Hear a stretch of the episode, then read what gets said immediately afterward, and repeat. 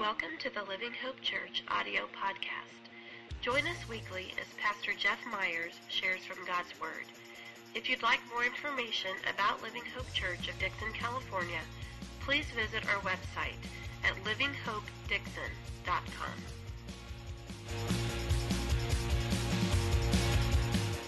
So I hope everybody had a great Christmas and we had a really good one. It was always good. You know, I, I, was thinking back through some of my um, kind of favorite Christmas memories in terms of, uh, you know, uh, well, when you're a kid, it's all about the gifts you receive and that sort of thing. And so I'm thinking about, you know, some of my favorite gifts that I got as a kid. And there's one gift in particular that I got as a kid that probably got more playtime than any other gift. I don't even know that it was something that I asked for, but after I got it, it was it became, you know, a favorite. I think one of my grandparents had given it to me, and it was uh, if you grew up around the same time frame as me, you'll, you'll know what I'm talking about. But it was this uh, Evel Knievel um, motorcycle that you would wind up and it would just shoot across the floor. Anybody, anybody remember those things? Awesome, awesome. Like uh, one of the greatest toys ever made by any toy maker ever. So awesome. And, uh, and I was thinking about how I, mean, I just love that toy, but one of the reasons I love that toy was not so much that it was a motorcycle that shot across the floor, it was the fact that it was Evel Knievel. Like as a kid, I, I don't it, like if you're if you're here and you're young, I don't know that you under you, you quite get what I'm uh, getting ready to talk about, but as a kid, uh, Evel Knievel to me was like a, a real life uh, superhero.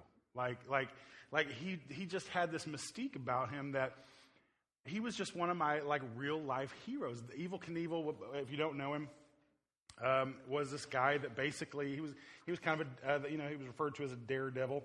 Robert Craig Knievel, Evel Knievel, as, as, as everybody knew him. But he would do these uh, big spectacular stunts, and and uh, they were televised on TV. You know, he'd be in Vegas jumping over a shark tank with his motorcycle, or the big one. You know, one of his big ones was he he jumped over the Snake River Canyon. Uh, with his motorcycle, and, and, and he, was, he would just do these incredible, incredible uh, stunts and the, the world would just be completely like like at that time in the 70s um, it, would, it would everybody would be talking about it. you know have you heard what the stunt that Evel Knievel's getting ready to do? And and then the next day it's like i didn't i missed it. Did he die? You know that sort of thing. And and it was he was just his name was on the lips of, of the nation you know at that time. I don't know i was trying to think if there's a modern day equivalent to that and i'm not sure that there is. There are people who have you know had a little specials, you know, done little specials on TV, kind of, uh, you know, stunt type things, but not with the kind of lasting uh, reputation, I guess, of Evel Knievel. It's just uh, the way that the nation viewed him at that time, and me as a kid. I mean, it was just there was like Jesus and then Evel Knievel. I mean, it was just like I mean, I mean, Evel Knievel was just like amazing, right?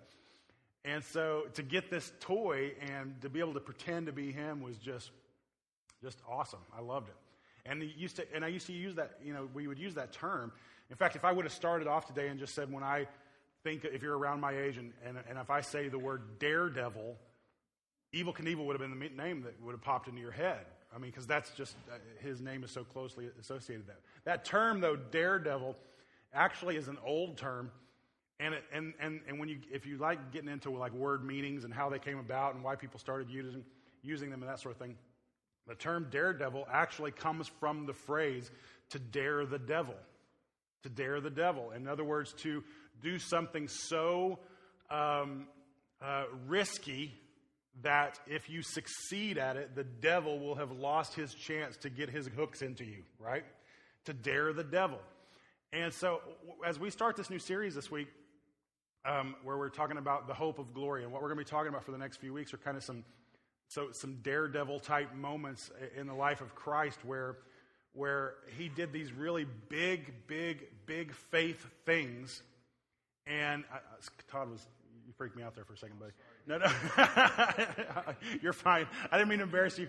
I just thought I thought somebody was plotting on me for a second. So that's, that's right. So anyway, um, so any, yeah. So the, the, Jesus, he did. He would do these big, big, big things and, and a lot of times involve people around him in a way, in a daredevil type of way, or, a, or a, quite literally a, a to dare the devil type of way.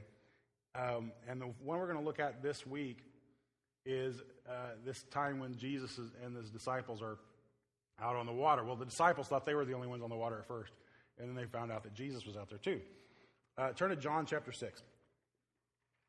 John chapter 6. We're going to start with verse 16. Um, most of the, of the Gospels um, uh, relay the, the, the, account of this story. Uh, John's account is probably one of the shortest accounts, and the others include a lot more details that we'll kind of get into a little bit later. Um, but this is what John tells us about this story. John 6, start with verse 16. Uh, if you're using one of the uh, Bibles in the back, it's uh, page 891. It says this When evening came, his disciples went down to the sea, got into a boat, and started across the sea to Capernaum. And it was now dark, and Jesus had not yet come to them. And the sea became rough because a strong wind was blowing. And when they had rowed about three or four miles, they saw Jesus walking on the sea and coming near the boat. And they were frightened. But he said to them, It's I, do not be afraid. And then they were glad to take him into the boat, and immediately the boat was at the land to which they were going. Now, that's a very kind of calm story about what happened here. But what happened here was not a calm event at all. like I said, some of the other, I'm going to be doing this a lot, so forgive me. a lot of the other uh, gospel writers include some details that, that John doesn't include in his story. There's, there's some uh, where they see Jesus. They're out rowing against, I mean, the, the, the waves are crashing in on them. The storm has, has kicked up high. Uh, they are struggling to keep the boat from sinking. They are just rowing as hard as they can to try to get to where they're going and just honestly, just to keep afloat. And they look out and see walking on the water what they first believed to be a ghost. A ghost. One of the other gospel writers says they looked and they said, I mean, they were frightened because they thought they were seeing a ghost. I don't know if you've ever seen, if, if you're, if you're one of those people that, uh, you know, believes in ghosts or if you've seen a ghost or anything like that, or if you've seen things. I can remember when uh, I think it was like my junior year. Uh, my parents had gone out of town for, I don't know, three or four nights and thought it was a great idea to leave me at home alone. And, and so I, I, I remember, I remember uh, you know, being, a, I would watch, like, I was big into uh, horror movies at the time. And I remember watching, like, all the Hellraiser movies and, like, at home alone and, and, and just being freaked out. And, you know, I'm sitting there, like, in my dad's recliner watching these scary movies. And, and then, then I'm like, I got to go to the bathroom, but it, uh, no. I mean, there, there's probably something back there, and I don't want to do the whole thing where, you know, I look in the mirror and wash off my face and look up and somebody's there, you know, that sort of thing. so, so I can remember picking, we had a little Lhasa Apso dog uh, named Foofer, and I picked up Foofer and, and, and, and literally walked through the house like this with the dog. I don't know what I thought the dog was going to do for me, but just walking through and, and just being like heart racing, you know, that sort of thing. And, and, uh, and I don't know if you've ever been in a situation where something creepy has happened where, where you, it just scared you to death, you know, but here the disciples are, they're out on this open. They see somebody coming toward them on the water, and they're like, it's a ghost. Here's the thing there was a, there was a study done uh, back in the early 80s where um, some pictures, this is going to sound, uh, uh, it's, just the, it's just the story, okay? okay? I don't mean for it to sound gross, but this is just what happened. Okay, so some pictures were taken of basically uh, of uh, you know several, three or four human bodies kind of inter- entwined, uh, naked. Okay, uh, blurred out the you know the, the naughty bits and you know that sort of thing, and and, and they, so they had these pictures of these human bodies all entwined up, and they showed them, again, blurred out the naughty bits, but they showed these pictures to toddlers. Uh, it's, not, it's a horrible, horrible experiment, okay? But these, these social scientists or whatever they were, that, you know, that did this, they showed these pictures to toddlers, and the toddlers could not figure out what they were looking at. In fact, most of the toddlers guessed that what they were looking at was a bunch of dolphins. Right? Why? Because they had no frame of reference for what they were seeing. Their mind had not prepared them for anything that they would be seeing in that picture. And so, excuse me, so their mind came up with the best guess that they could come up with for what it was that they were looking at. And the same thing I think is true of the disciples here in this situation.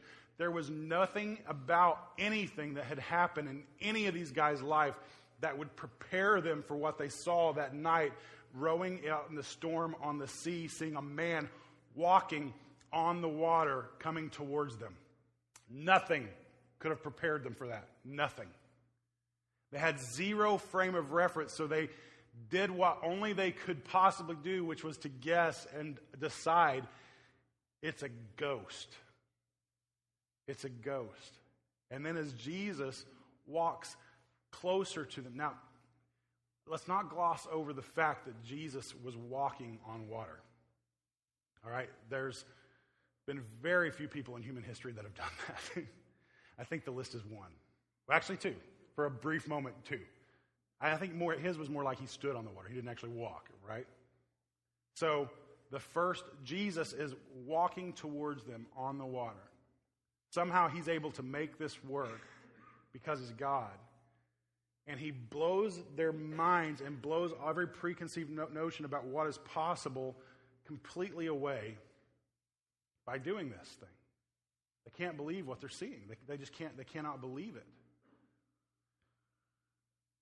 What I want to, what I want to challenge us to uh, over the next few weeks is a, is a kind of faith that for some of you comes really natural to you. And for, if, and for people like me, um, not so much. You have to make a conscious decision to have this kind of faith. it has, you have to see the world in ways that maybe you're not comfortable seeing the world. You have to look at the world in such a way that it's possible to see a man walking on water instead of just a ghost out on the water. And when I'm talking about the, the kind of the kind of big faith I'm talking about,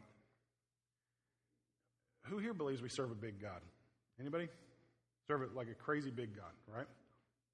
Yeah, we do. I mean, he, he's big. Um, Elsie, it just, I, it just hit me that we didn't do announcements and stuff. We'll, do, we'll get it later. Sorry about that. so, um, we do. We serve a crazy, crazy big God. But I think we often live our lives in such a way that it would appear as if the God we serve is very, very small. Very small. Like when you, when I was in the Army um, in basic training, I remember one day we did this exercise. If you've been through basic, you may remember a similar exercise, but it was basically like a, a structure about the size of a, of a five story building and just kind of platform and platform and platform up kind of five stories and we had to climb up to the top, which, and I'm, I got a thing with heights, you know, so I'm a little frightened, and, and by a little, I mean a lot. And so I'm up there, and, and then underneath each platform, about, about you know, I don't know, a couple of feet, foot and a half or so, is a two by four stretched across the length of the platform. And what the, what we were supposed to do was lay down on our belly on the platform, grab that two by four underneath us, and let gravity flip ourselves over onto the next, flip, next platform. No harnesses, no, you know, carabiners, no nothing. Just up there, grab the plank, let yourself fall, and flip down to the next platform. And so I watched guy after guy after guy in front of me do this and, and see that nobody is falling to their death, but con- am absolutely convinced I will be the exception to that rule. and so I lay down on my belly. I, I, believe I was, if not the last, the next to last one. And um, and grab hold of that, that board and, and try to will myself. Oh, everything in my brain is screaming out to me, this is a stupid, stupid idea. Do not do this. And I'm trying to will my body against everything my brain is shouting at me, right? And so it took a while. There was a lot of waiting and drill sergeants screaming and all kinds of stuff going on. But eventually, I finally flipped myself over and, and once I did it that first time and, and hit that, you know, that platform below me, then the next ones were much easier. But I had to actually go through that experience before, before I could get over everything mentally my, my brain was telling me. It, it was, it, was, it was absolutely um, kind of horrifying to me. Absolutely horrifying. And what I want you to do is to open yourself up to God sized possibilities. When we live our lives, there is a, um, you know, if you kind of kind of get in, into, into the flow of this world and, and our society and things like that, there are things that we are taught from a very early age that are acceptable and normal. and then there are things that are outside of that norm that if we if we venture outside of kind of the natural flow of society become really scary. And if it's not scary for you in the moment, everyone around you will try to convince you that it is scary. Uh, because you are like that one fish swimming against the current, right? And so, what I want you to do is begin to entertain God sized possibilities. This is what I believe, and what I've come to believe over the years. And it took, like I said, it took me a lot of years to get to this point. It's not something that comes natural. Kind of big faith is not something that comes natural for me. But I want to, I decided several years ago, I want to be the type of guy who, who lives big faith. I want to be the type of guy who, who believes big faith ideas.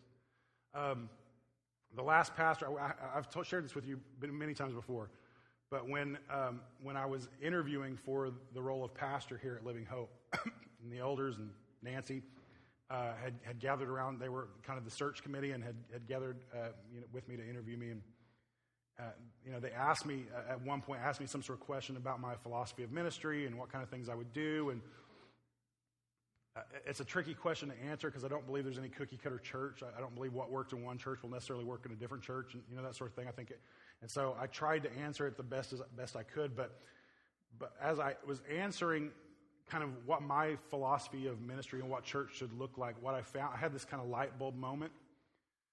Um, where you know for all these years previous you know 15 years prior to this that i had been in ministry uh, it was a pretty you know a regular, at least for me, kind of a struggle in a lot of these places that God had me serving.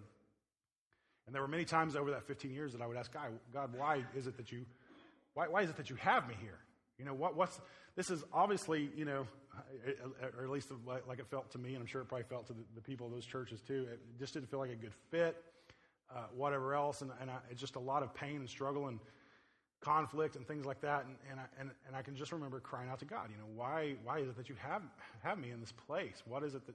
And so as I'm, I'm sitting in this interview with, with the elders and, and uh, the search committee, and I start kind of sharing what my philosophy of ministry was, as I get about halfway through that spiel, I have this light bulb moment where I realize I'm, in a lot of ways, regurgitating a lot of the lessons that were taught to me by the pastors I had served under for 15 years. And it was like, in that moment, it was, oh, okay, and now every, everything seems to make sense. It's like now I know why you had me go through some of those things you had me go because you were preparing me for this moment. You were preparing me for this task. And when we step out and, and live big faith and open our mind to God sized possibilities in our life, what we'll, what we'll learn is that oftentimes struggles are preparation for what God has coming up next. It's not about, you know, we say it all the time, it's not about you. It's not about, you know, because we get very self centered, very self focused, and why, God, why are you doing this to me? And really, in that moment, it's not so much about you as, as, about, as it is about God's ultimate plans for your life, or maybe even somebody else's life, or whatever else. It's not, it's about Him, it's not about us. And when we realize that we serve a God who is capable of God sized things, um, that is a game changing moment. And I used to be one of those people that would stand back and look at other Christians and other churches and wonder why does it seem like God is moving in really big and oftentimes miraculous ways everywhere around me, or at a lot of places around me, but never in my life or the work that I'm doing. And then it, the, the, pastor that I served with before I came here, uh, some of you have met him, Joe, Joe Wilson. Um, he's, he's been here a couple of times. It was through that experience of serving with him that, that the thing I got from him was big faith. I'd never worked with a guy who had as big a faith as Joe Wilson had. I mean, he would just believe ridiculous things that God was going to do, like absolutely ridiculous things, and then they would just happen. Like it didn't, it, like things that didn't even make sense. I remember one time we, we put we put on this event. We would do it every year. Um, we called it God and Country, and and this is just one example. This there were multiple things like this in, in Joe's ministry, but but we, it was a big fireworks event. We had a, a, connection with a guy who would do big fireworks things all over the country, and and uh, and so if we would wait till the the weekend after the Fourth of July, he would put on a severely discounted, like top notch fireworks show for us. And so w- at the time we're going to a church that's like 120 people, 120 people, and we and he, Joe's got this dream. I want us to put on an event that thousands of people will come to, and and a lot of people around Joe would say we're just 120 people. We can't staff anything like that. What, what, what, are you thinking? And a lot of people would say, why can't we just have a fireworks show just for us? Why does it got to be for the whole county? I mean, what, what, you know, what's, and so Joe was kind of that fish swimming upstream saying, no, no, God's given me this vision. I want to do this. And so the first year they, they did it, you know, there, there, it was basically our church. And a few more, a couple hundred people showed up. The next year, about, you know, four or 500 people showed up. The next year, uh, we had about 800 people show up. The next year, we had 3,000 people show up. The next year, uh, we had uh, about 12,000 people show up. That was my last year in, in Missouri. 12,000 people show up, and our church still had not grown that much. We had, this is how woefully under, underprepared we were for this type of movement of God. That, you know, the youth group would sell drinks to, to raise money for the youth group at this event. And so we had the Coke company, the local Coke company, bring out one Coke trailer for us for 12,000 people. 12,000 people. I mean, eh, the line was just ridiculous, and everybody still had a pretty, I mean, was, we, we, did it for free for the community and all that kind of stuff, but it, it was just a big, huge day. The year after I left, they moved the event to a different location to the local airport. 25,000 people showed up. 25,000 people. Like, for a church of 120, 150 people. That, and, and, and, and I, remember, I remember the night we had the 12,000 show up, and Joe and I were out in this field kind of cleaning things up and, and, and trying to process everything. And, and I, so I looked at Joe and I was like, How do you feel? He said, uh, he said, I feel like the kid who brought Jesus the five loaves and two fishes. I feel like Jesus took something that we tried to give him and just blew it up in ways that we couldn't even imagine, you know, seeing coming. And it was, it was through that experience with working with him that I was, and like I said, I had never been a big faith guy. I, I would believe in the things that I could see happening. You know what I mean? I would believe that God could do what made sense in my mind that God could do. And really, what that means was I would believe that God could do whatever I thought I could do. My faith was not God sized, my faith was only Jeff sized. If it made sense that I could pull that off, then God was capable of that.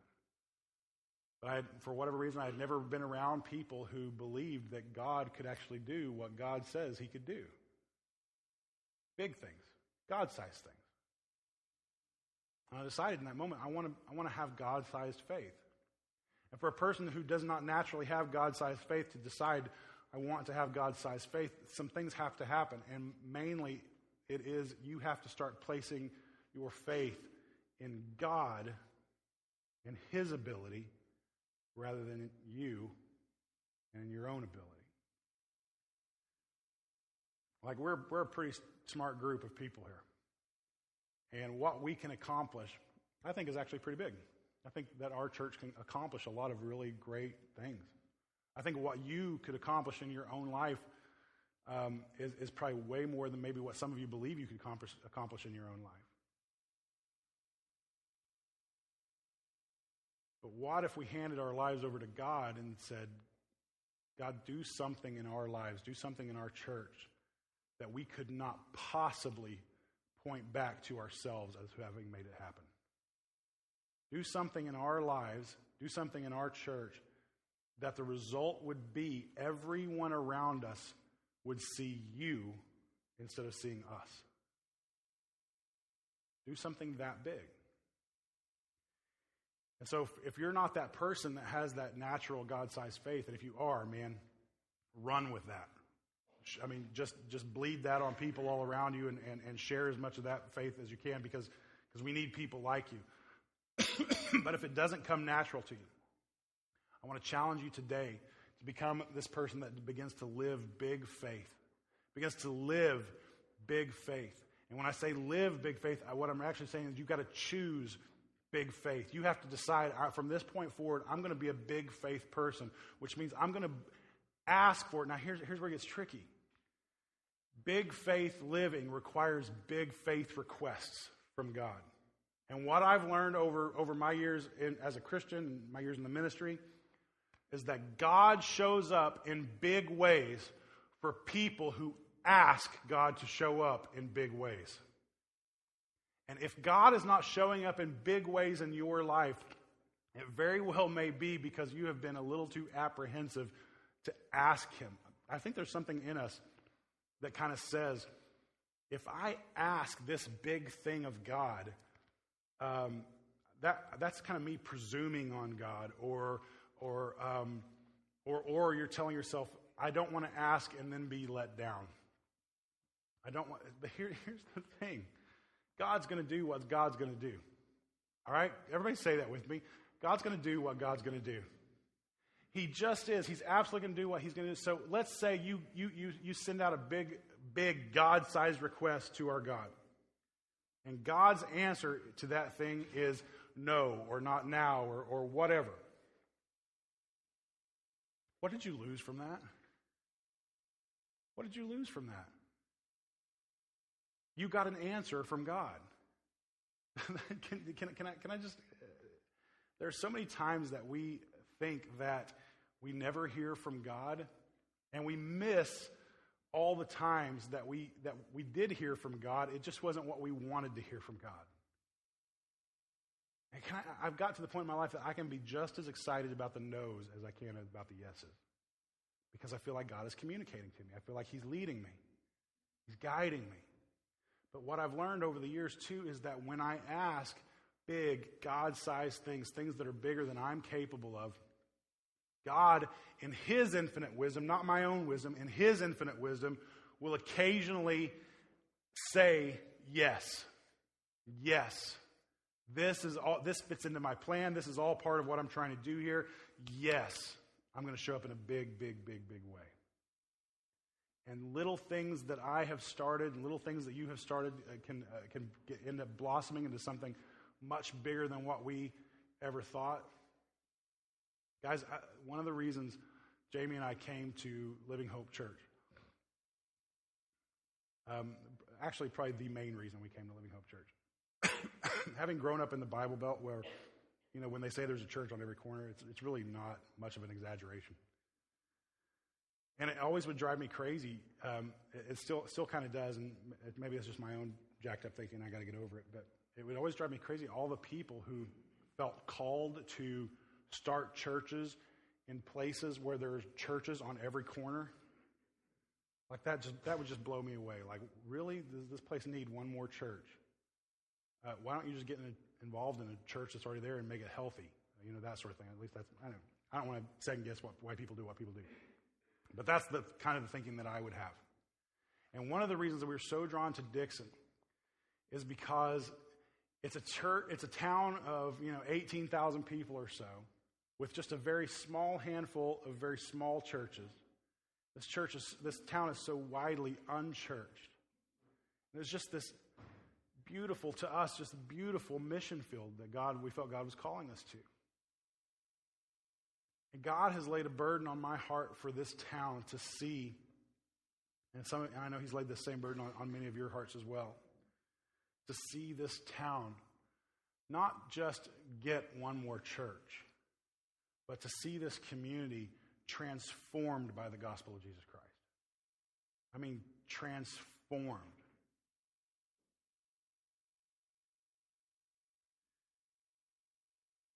I don't know I don't know how you look at that kind of idea, but that is a God-sized idea. Can I be honest? We can build a decent-sized church all of our own all on, just, just by the kind of natural talent pool that we have in our church and kind of putting our minds together and working together and having a good attitude and trying to build something healthy on our own, we can build a decent sized church. I want God to do something God sized that can't be pointed back to us. I do. It's why we've been talking for the past year or so or more that we can't stay here in this physical location much longer. That we need to get to a place to where God can do even, even, even bigger things and we can do even bigger types of ministry for God than we're capable of doing here on a rented facility once or twice a week, that sort of thing. It's why we, we, we, we have done so many other things in the way that we reach out to this community. It's why we it's why our church is called Living Hope, because we want the same hope that lives in us to be shared with everybody around us. Everybody. We want to see this community completely transformed by the gospel of Jesus Christ. Transformed in a way that it affects the way parents are raising their kids, the way citizen, uh, decisions are being made on, on, a, on a governmental level in this city, the way school is being taught, the way just, just on and on and on I could go on. But to really and genuinely not just see one more church or even a good sized healthy church in this, in this community, but a movement of God that transforms Dixon into something that it's never looked like before. That's, that's our heart for the city. That's our heart. As we kind of start off on this journey over the next year or two that we're calling Project Hope, I want you all to kind of commit with me to this idea of living out big faith and not just looking at our mission field here in Dixon as, you know, wonder what we could do with it, but rather, God, I want to be a part of what it is you want to do with this community. And so stretch me in really big ways. Give me God sized ideas for ways to reach out in this community. Pull me out of my comfort zones and, and grow me as a person so that I can reach out more effectively to those around me that you've called me to. Help me to sacrifice more for what it is that you're doing here in this community through us, through our church, through the other churches in town. God, help me to really get on board with it. Help move my faith from something that looks more like a hobby in my life to something that is literally the center of my life. I don't want my faith, I don't want my church going, I don't want any of that to be a hobby anymore, God, but I want it to be the center of what I am and who, well, who I am and what you're doing in this town, God. I want I want to be in the center of your will. So, God, begin to expand my thinking and pull me in the directions that you are already moving. Give me dreams and visions that go along with what your dreams and visions are for this community so that, because this is what I think. I, again, we're not just kind of one big collective. I mean, that's kind of one way to look at a church, but, but we're also individuals within that collective. I believe God's going to call you to things that He's not going to call me to, but the things that He calls you to are, are equally, if not more, valuable to what He's trying to do in this community. And when we are all following what God is calling us to do, and we're doing it in a sense of community, and we believe that God will show up and do God sized things, God sized things. I, I, that's how I want Him. Um, to show up. I was talking to somebody the other day about kind of a big life decision they were thinking about making. And um, there was a lot of talk of, I just don't think I'm ready for the step. I don't, you know, I'm not, I'm not sure that I'm ready. And, and, and, I, and my comment to them was, don't live your life in such a way that it's, that it's fear based. Some people used to tell Jamie and I when we were, you know, early on in our marriage, we, they would say, you know, if you wait till, you probably got the same advice, if you wait till the perfect, you know, all the conditions are right, wait for the perfect timing for you to have that baby that you want to have, you'll never have that baby because the conditions will never be perfect. And I would say the same thing is true of our God. One of the other Gospels tells us, as a part of the same story, that, that when Jesus got close to the boat, that he beckoned Peter out of the boat and asked him to walk on the water with him. And Peter took a step out and for a moment stood on water and then took his eyes off of, uh, off of Jesus, focused on the waves, became afraid, and sunk like a rock, right? Peter could have seen Jesus walking on the water and heard him say, Get out of the boat and come walk with me. And said, You know what? Let's, let's wait a little. Let's wait till these waves calm down a little bit. Um, you know, the wait till the boat's not rocking quite so much. I, didn't bring my good, you know, waterproof shoes with me, you know, that sort of thing. Uh, you know, let, us do this. I, I want to do it. Don't get me wrong. I want to do that. This, it's important to me. Like walking on the water with you, God, is definitely on, you know, the top of my bucket list, God. And so, so I will definitely, I'm saying, I'm not saying no. I'm not saying no. I'm just saying that, that let's wait. Let's just, you know, not ready yet. You, you can laugh at that, but I can't tell you how many of you I have had that same conversation with over and over and over about things you knew God was calling you to do. And you put it off until the conditions are perfect. I'm telling you, they're never going to be perfect for you to do a God sized thing, really, because it's not about you, it's about God. When God, I want us to be the type of people that when God calls us out of the boat, we step out of the boat because the time is right, because it's the time He called, rather than us trying to make sense of everything and wait till those perfect conditions. We have been called, you've heard me say this before, we have been called, we, us, have been called to this community, in this location, in this time, as the Bible says, for such a time as this. The time is right now.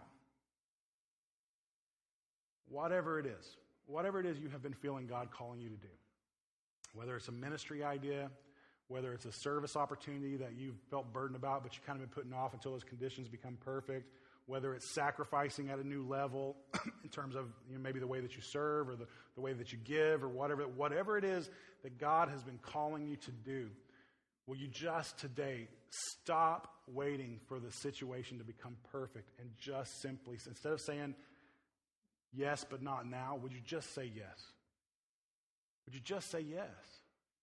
Just, just, just do it right now.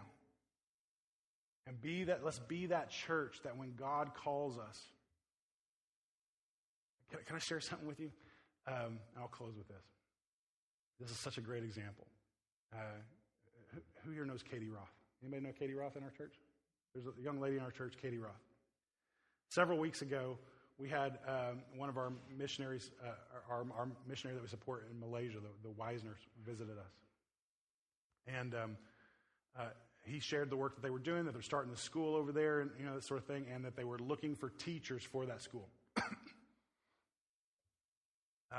I found out a couple of weeks after that visit that Katie heard that message that there was a need for teachers over in Malaysia for that school. And uh, Katie basically said, Okay, I'll go. Katie left yesterday for Malaysia. Can I tell you, to me, and, and, and, uh, this, I know this is, it'll come across as me making the story about me, and I know it's not about me. One of my favorite parts about this story is that Katie never sat me down as her pastor and asked, What should she do? Not once. Not once. She heard God call her, and she just said yes, and she bought a plane ticket, and she's in Malaysia right now. Not once did she sit down with me and say, ah, What do you think? What do you think? What do you think? Is the timing right? What should I do? She just heard the voice of God and said, Okay, I'm, I'm out of here. So, for the next six or months, so she's going to be teaching and, and sharing the gospel in Malaysia. That's one of us. That's, one, that's, not, that's not some story of outside of this church. That's one of us. That's one of our own that did that. That, that blows me away. If one of us, one of our own, can respond to God in such, I mean, that's a big thing.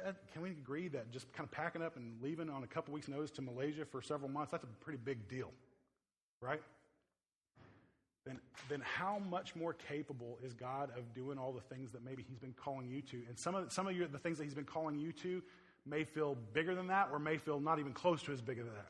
And you've still been putting them off. And I want to say, stop it now. Stop putting it off and just say, whatever, whenever, however, whatever it is you need me to do, I'll do it. Whether it's leading my family in a different way, whether it's being, you know, this thing in my community that, I, that you've been calling me to be, whether it's serving my church in a different way, whether, you know, what, I mean, there's a, a list of, of a billion things. I just did that. That was me. list of, list of a billion things. List of a billion things that God could possibly be calling you to, whatever it is. I can't tell you what it is. You know what it is, though. You've been putting it off. You've been waiting for those right conditions. I want to tell you, stop waiting and just get out of the stupid boat and start walking. Because we serve a big God. And you can raise your hand and say you believe we serve a big God, but if you're not actively living big faith and serving a big God, if you're not actively daring the devil, because the devil is daring you, I guarantee you. The devil's coming to you over and over and over saying, No, the timing's not right. No, you can't do that. No, that's ridiculous. Your family won't understand, whatever. You, you, you, don't think a thousand of those voices came to Katie over the last few weeks and told her every single one of those things? I guarantee you they did. But Katie you know, and the rest of us can look back in the whatever it is that the enemy is telling us and say, No, you got to stop daring me. I'm going to dare you. Watch what happens when I do this. Watch what happens when I serve the God that I serve.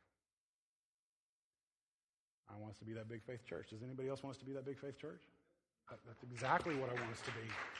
I want us to be that big faith church. You want us to be that. This community is waiting for us to be that big faith church. They are hungry to see a church do something more than a whatever, quilting bazaar, bingo game.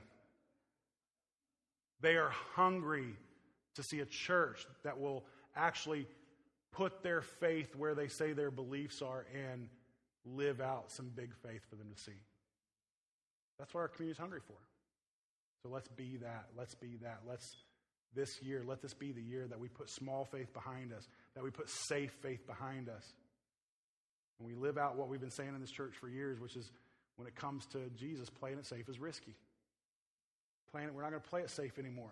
When God calls me to do something big, I'm just going to say yes, not because I believe I can do it, but because I can believe in the one who called me. Amen?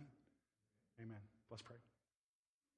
Father, your word is, is, is good to us, and we thank you for um, sending your son not only to do what we talked about earlier when we were, were remembering during communion and, and dying for us and things like that, but living a life as an example for us that demonstrated the kind of big faith that we're talking about. God, we want to be that. We want to see you move in big ways. God, we're not, we will not presume, we will not presume on your will and, and, uh, and become fickle and upset every single time we get a, a no instead of a yes.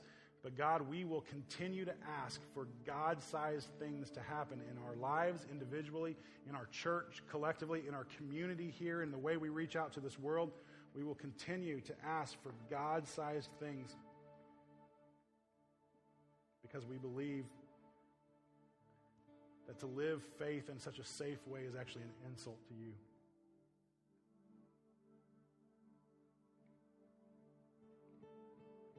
Grow our faith, God grow our faith. Help us to believe in you for big, big, big things. We love you. We thank you so much for your word this morning. We pray all this in Jesus' name. Amen. Amen.